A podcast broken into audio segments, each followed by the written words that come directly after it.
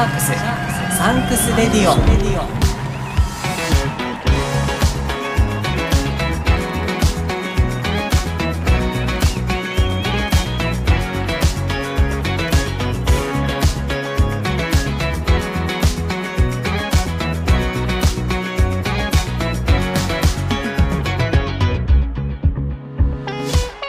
こんにちはキリンです。シャークスサンクスレディオ日本ラグビー最高峰のリーグワン来シーズンはそのディビジョン3で戦っていく。清水建設江東ブルーシャークスに捧げる応援プログラムです。僕シャークスファン歴2年目のキリンが感謝と応援をコンセプトにお届けします。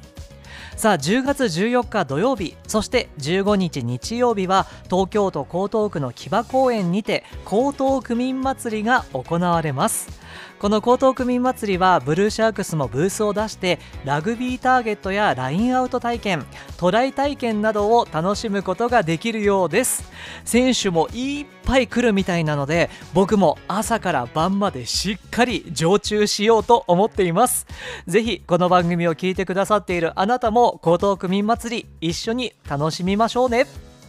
さあ今日も感謝と応援は表裏一体。清水建設高等ブルーシャークスに向けて感謝と応援を伝えていきます。今日もどうぞ最後までお付き合いください。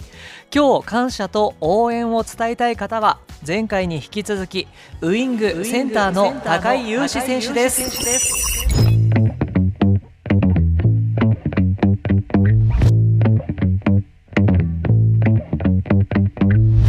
前回は今まで明らかになっていなかった兄高井雄一主務との関係性や高井家のルールとして男はラグビーをしなければならないということなどご家族の話や学生時代のエピソードを聞かせてもらいました。今回はインタビュー後編お兄ちゃんと同じ流通経済大学に進んだ後ジュニアはラグビーに対して気持ちの変化があったようです。どんな気持ちに変わったのでしょうか？皆さんお待ちかね恋バナではジュニアの理想のタイプが明らかになります。ジュニアこと高井雄志選手のインタビュー後編をお楽しみください。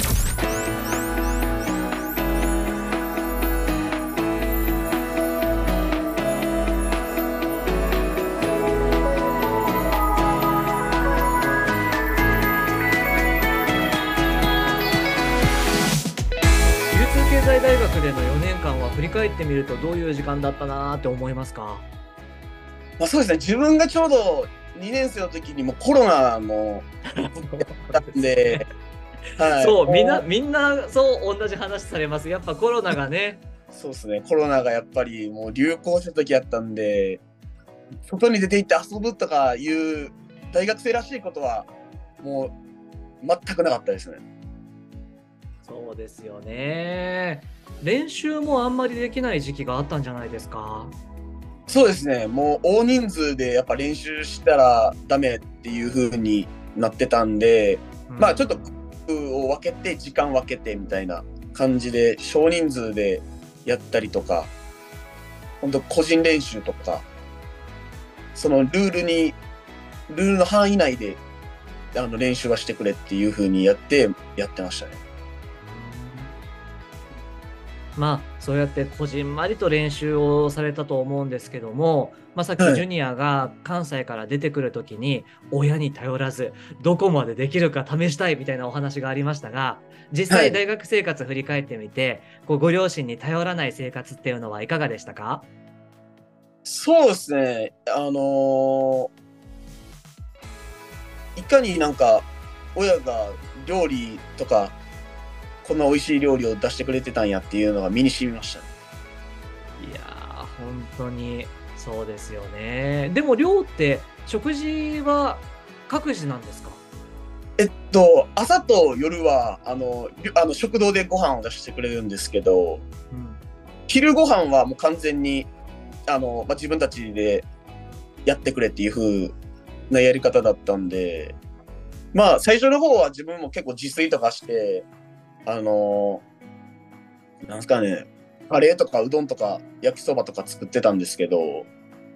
やっぱそういう簡易的なや作りやすいもの作って食べてもなんかやっぱちょっと味あんまりなんか美味しくない美味しくないっていうか作り方やっぱちょっとミスってるなみたいな ところあって、やっぱ、あおやっぱお母さんとか作るのやっぱ、うまかってんなっていう風に感じましたね。いやーそりゃもうお母さん4人の子供をね育て上げたわけですからもうお上手なはずですよね。多分そうですね、多分、自分結構好き嫌い多いんで、はい。で、多分お母さんも自分の好きな味に全部寄せていってくれてたんで、なおさらもう美味しいのあれが違いましたね。あの、自分が作っね。た親子では。いやージュニアがもうこの食材は嫌いだからもうこういうのは使わないで他のものを使ってっていう風にお母さんやってくれてたんですよね。そうですね、はい。いやーもう親孝行してください。はい。今好き嫌いが多いっていうお話ありましたけど嫌いな食べ物どんなものがあるんですか？野菜がとりあえず嫌いですね。野菜全般ほぼ嫌いですね。ええその中でも俺特にこれは嫌いっすっていう野菜何かありますか？トマトですね。あージトマトはュニアかわいい トマト嫌いなんですねはい。でもこうトマトそのものが嫌いなのかああいうケチャップとかトマトソースとかはどうですか？あ、そうですね。トマトは無理なんですけど、ケチャップとかトマトソースは食べれるんですよ。工してあると食べれる人多いですよねはい、そうですね。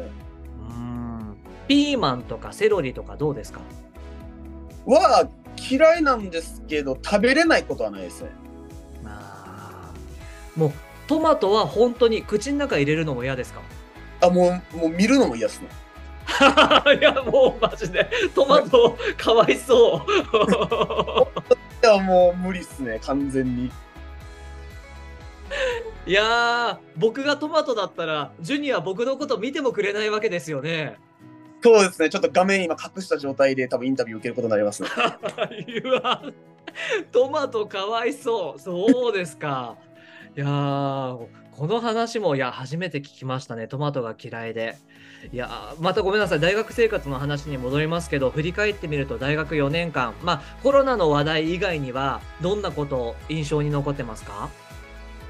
そうですね、やっぱラグビーで一番成長できたのは多分大学生の時ですよね。あの、それまでやっぱコンタクト嫌いだったんですけど、やっぱ大学生になるとやっぱもうフィジカルもだいぶレベルが上がって、やっぱフィジカルから強くしないといけないなっていう気持ちが芽生えて、で、大学2年生の時にちょっとあのトレーニング、筋トレが自分の中でちょっと好きになってきて、で、あのー筋トレして、ちゃんとご飯を食べてっていうのを、ちゃんとやり始めたのは大学2年生で、そこででか体ででかくなって、センターを始めて、なんか、ちょっと体の強くなった分の、コンタクト力が上がって、そこで初めてコンタクト好きになりましたね。大学時代でようやくコンタクトが好きになれたんですねはい。いやこの筋トレがこうだんだん楽しくなってきたっていうお話でしたけどこのはい筋トレに目覚めたのは何ですかね、なんか理由があったんですかね？ちょうど2年の時に怪我して、その時も。で、ちょっとまあやることなかったんで筋トレして、この期間で体でかくしようと思ってやってたら、まあ、体つきもやっぱ見見て、自分で見ても変わってるなっていうふうに気づいて、あの、ベンチプレスとかスクワットとか測定の時とかも明らかに数値がやっぱ上がってたんで、そこがやっぱ楽しい、楽しいっていうふうになって、筋トレ、はい、好きになったって感じですね。どんどん重さも重くなっていって負荷が大きくなっていってでもこう持ち上げることができてそれができると体が大きくなっていきますもんね。はい。それが大学2年生ぐらいの頃。やーはいそうですそうそうですか。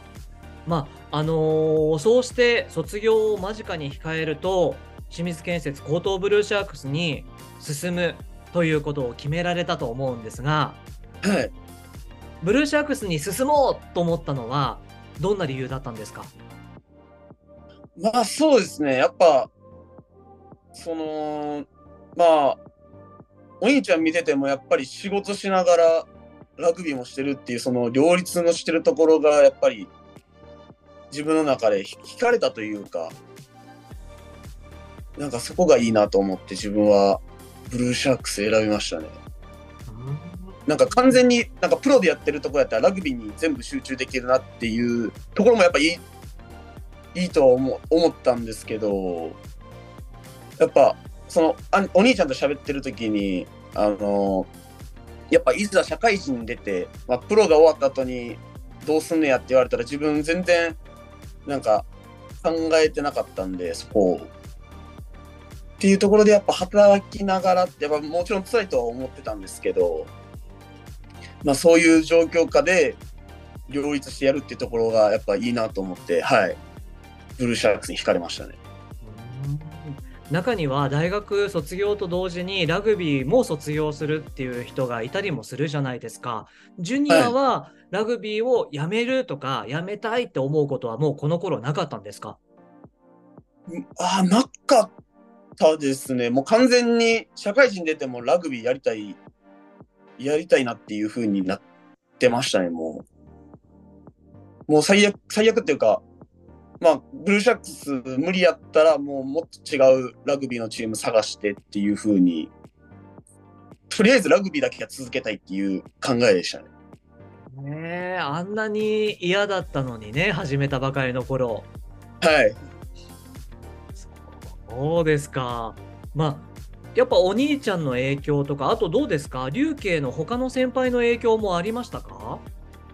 そうですね。やっぱ先輩で言ったらやっぱり吉川さん武人さんが、まあ、清水に行ってでまああ自分武人さんと結構あのな仲良かったんで,、はい、で武人さんにも「お前来いよ」みたいな感じで「来るやんな」みたいな感じで言われてたんででももちろん武田さんの後ついていきますっていうふうに言ってたんで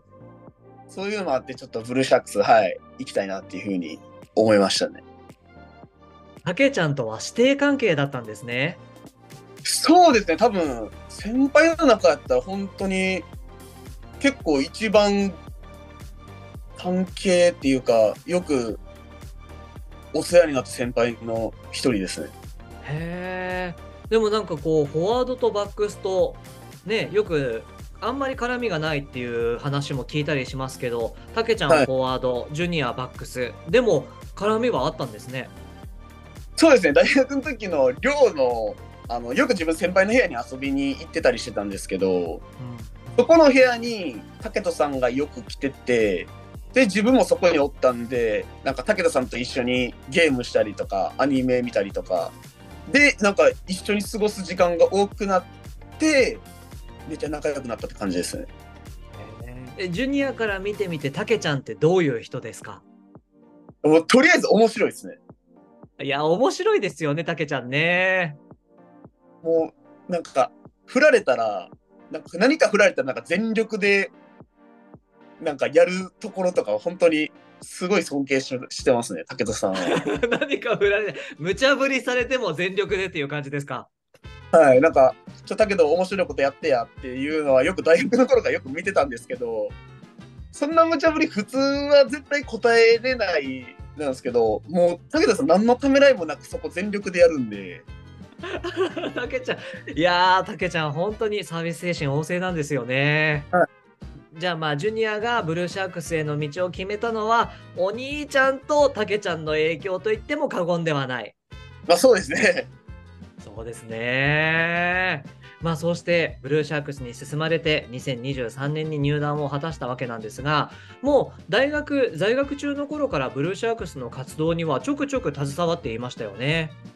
アーリーエントリーが1月に始まってからはもうこっちにちょっと移動してきて練習には行ってたって感じですね。うんうんどうでしたか？実際こうお兄ちゃんもたけちゃんもいるブルーシャークスどんな印象を持ちましたか？初めあの、まあ、これたちと龍慶の人たちに結構失礼なんですけど、綺麗設備が綺麗というか。いや、まあそうですよね。はいクラブハウス見た時にあめっちゃ綺麗やなっていうのを最初思ってはい。まあ入ってきて、まあ、練習が夜からなんでその先輩たちがその夜とかに来て練習見ててもなんか本当になんか元気でなんか本当に仕事の後やのにめっちゃ元気やなっていうのが最初、まあ、びっくりしまし本当にこの人たち仕事サボってたのかなっていうぐらい元気じゃないですか？たそうですね。なんか疲れてるのをなんかもう見せないというか感じさせないぐらい練習になったら切り替え切り替えて練習してたんでやっぱ社社会人やっぱすげえなっていうふうに最初思いましたね。いやーそうですかいやそうですよねもうクラブハウス設備も綺麗だし周りにいる人たちも元気いっぱいだしすごいいい環境じゃないですか。はい。ねえ。まあそうしてブルーシャークスでの生活が始まってジュニアご自身も仕事が始まってということなんですがジュニアご自身は今言える範囲内でどんな感じのお仕事されてるんですか？そうですね。まだちょっと研修一応研修期間でうん。今ちょっとげあの各々の現場にえーっとまあ研修っていう感じで配属されていて自分の場合はあの事務系の仕事を今はやってる感じですね。うんうんどうですか？事務系のお仕事合ってますか？そうですね。ちょっとあの計算とかやるときあるんですけど、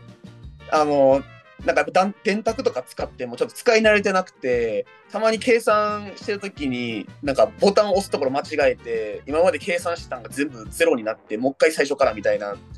があって、なんか自分の中で、自分でミスしたのになんかストレス溜まって、なんかイライラしたりとかいうのが最近ありますね。自分が間違えたのにね 自分のボタンを押しミスっただけなのに、なんかそれで自分で一人でイライラして、いやいやでも分かります自分にイラつくことっていろいろありますよねはい。そうですよね。で、あのさっきね、仕事が終わった後に練習来る他の選手たち、すごく元気いっぱいっていう話がありましたけど、ジュニアは仕事終わった後の練習、しんどくないですか？そうですね、まあ、やっぱちょっと、ちょっとはさすがにきつい、あの、疲れてるなっていうところはあるんですけど、まあでも全然、まだ自分なんて研修、仕事は研修でそこまで、なんていうんですかね、がっつり仕事もまだしてなくて、まあ、練習もまだリハビリしかしてないんで、そうですね、ところ、今はまだ全然元気にやれてるなとは思いますね。いやー、そうですか。ねえこれから楽しみですね。もっとがっつり仕事も任されるようになって、で、ラグビーももっとがっつりやるようになってっていう、そのはいハードワークが、ジュニアがどんな風になっていくのか楽しみですね。そうですね、もうそこは本当に折れないように頑張りたいっていうのは思ってますね。いやーもうそしてこの番組実はですねジュニアはい。恋バナをしなきゃいけないんですあ、そうなんですか。そうなんですよジュニアの恋バナこう学生時代、まあ、ラグビーばっかりだったっていうことだねさっき話聞かせていただきましたけどでもきっとその合間を縫って甘酸っぱい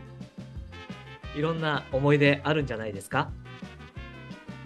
ああ、そうですね。本当、多分面白くないと思うんですけど、もうラグとりあえずなんかラグビーに集中したかったんで、なんか恋愛したいとかっていうのは、ちょっと最初はなかったですね。いやー面白くない なんですけど、いやでも、さすがに、はいそれ高校の時やったんですけど、中学校とかは、なんていうんですかね、本当に中学生みたいな恋愛とかは多少ありましたね。あまあまあまあ中学生の頃っていうのはもうね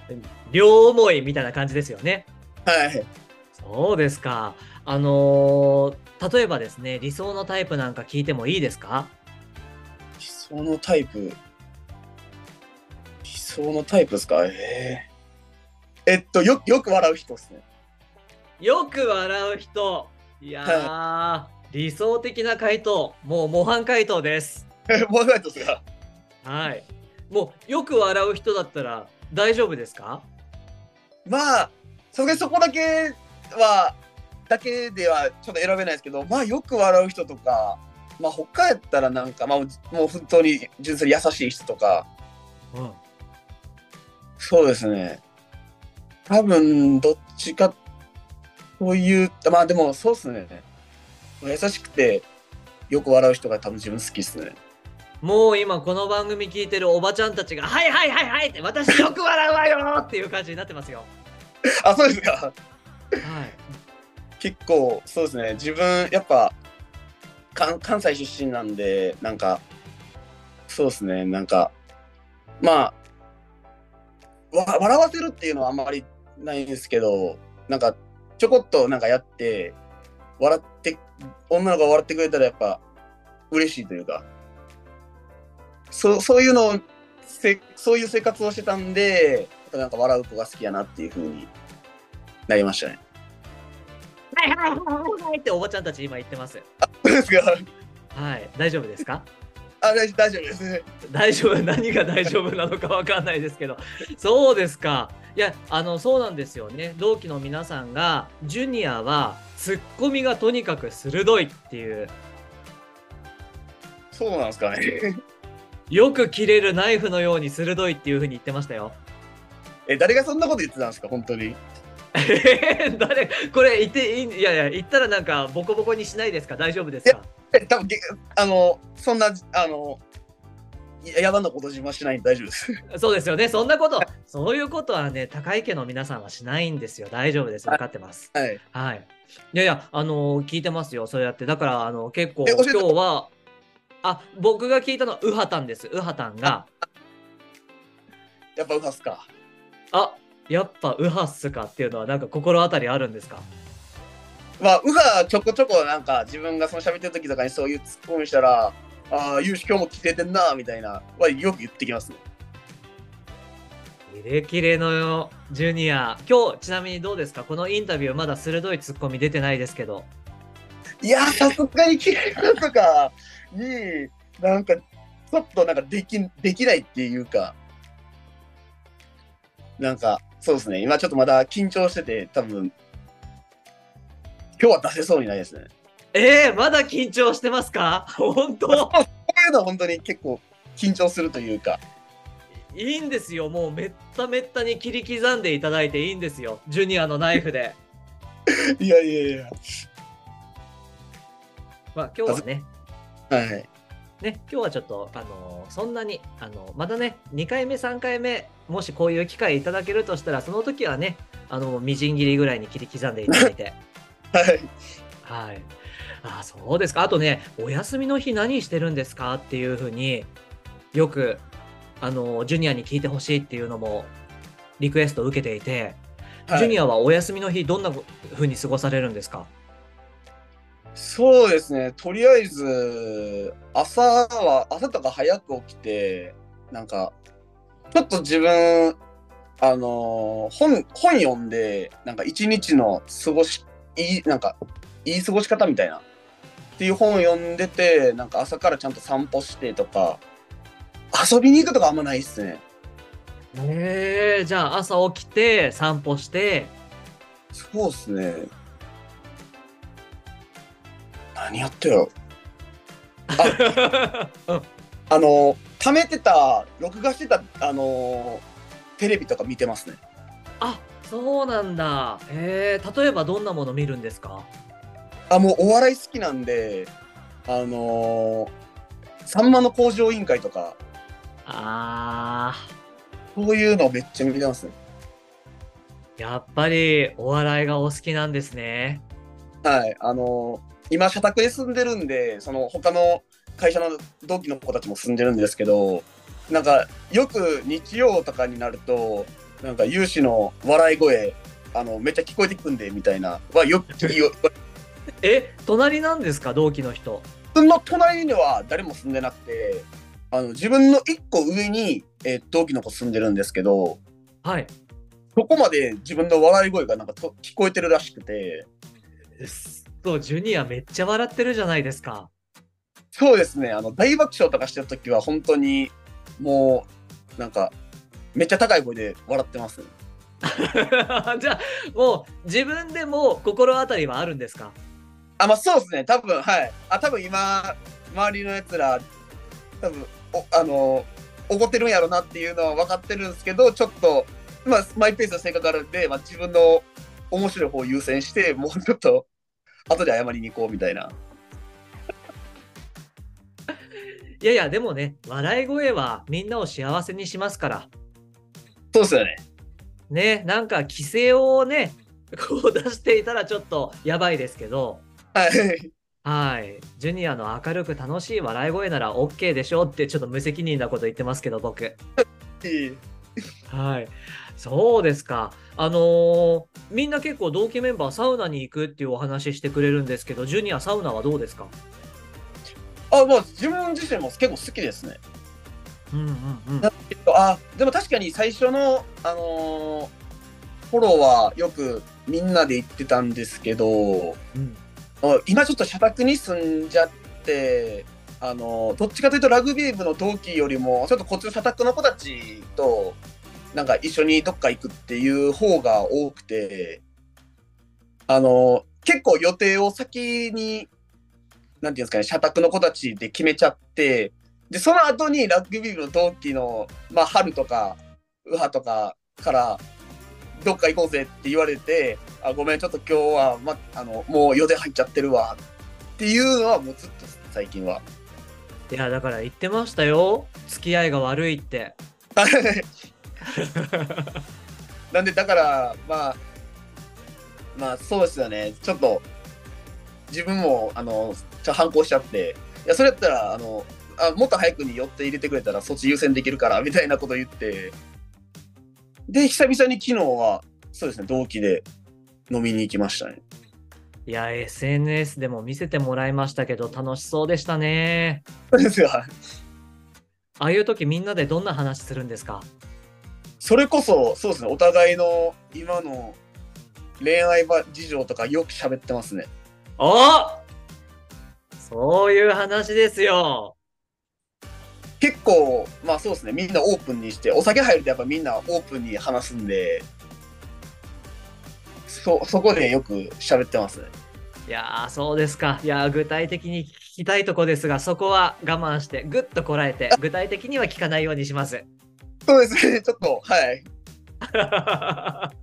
いや本当にねまだまだお話ししていたいとこなんですがそろそろお別れの時間が近づいてきてしまってでもねこれこれだけ聞かせてください。もらって嬉しいプレゼント何ですか？って結構みんなからリクエストもらってて。はい。はい。あのジュニアがもらって嬉しいプレゼントどんなものがありますか？多分前までは、あの、プロテインバーとかそういう感じやったんですけど、ね好きな食べ物プロテインバーって書いてありますよねやったんですけど、ちょっと最近プロテインバーもバーで、タンパク質だけじゃなくて、ちょっと脂質が多いっていう、なんか情報、記事かなんかを見てしまって、うん最近プロテインバー食べるのやめてて、今。あそうなんですかはい。なんで、今部屋を見渡して 何がないかなってあ、ララムネとかですかね。ラムネそうたまにそうやって言われる選手いるんですよはい。あれいいんですか？あのはい。つ粒のやつですよねあ、ちょっと、はい。が、なんか、なんかね、成分が、ブドウ糖かなんかが成分がきなんか良くて、なんかウェイト前とか練習前に食べると、なんか集中力が増したりとかするっていうのを、はい、見て、最近はもう練習前に絶対にラムネとかを口に含んでから練習するようにしてますね。そうなんだあのこう粒になってる玉になってるラムネですねはい。わかりましたもうこれでラムネいっぱい集まると思いますのでねえとか言って全然集まらなかったらすいませんあの、その時はもう大丈夫。その時はもう、はい、あの、ウハとかに買ってもらって、お ウハにお願いします。そうです。あ、なるほど、わかりました。ウハタンにお願いしたいと思います。いやー、本当に高井選手、今日お忙しいところありがとうございます。どうでしたか？しっかりインタビューさせていただきましたが、この時間、苦痛でしたか？いや、全然、あのーそうですね、こうやってインタビューされるってことも初めてだったんで、なんか最初どういうふうにお答えしたらいいかっていうのもちょっとあの考えたりしたんですけどまあ普通にキリンさんとお話しする感覚でなんていうんですかね。できたんでよかったと思います。ああありがとうございます。あの最後にですねこの番組聞いてくれているファンの皆さんにジュニアからメッセージをお願いします。はい。えーっとまあえーっと今年1月から入ってきてそうですね怪我ばっかりで全然試合にも出れてなくてあのーはい、いち早く、まあえー、と試合に出てあの皆さんにプレーを見せれるように、えー、とリハビリ頑張ってあの今シーズン、えー、と絶対に試合に出てあの活躍したいと思いますので応援よろしくお願いします。ぜひコンディション的には次のシーズンには間に合いそうな感じですか？そうですね一応予定では間に合う予定で今、はい、動いてるんで期待していただければと思います。期待してます。楽しみにしています。シャークスサンクスレディオ今日も最高すぎるゲストをお迎えしました。2023年入団のルーキー大トリを飾ってくださったのはこのお方清水建設江東ブルーシャークスからウィングセンターの髙井優志選手をお迎えしました。どうもありがとうございました。ありがとうございました。シャークスサンクスレディオ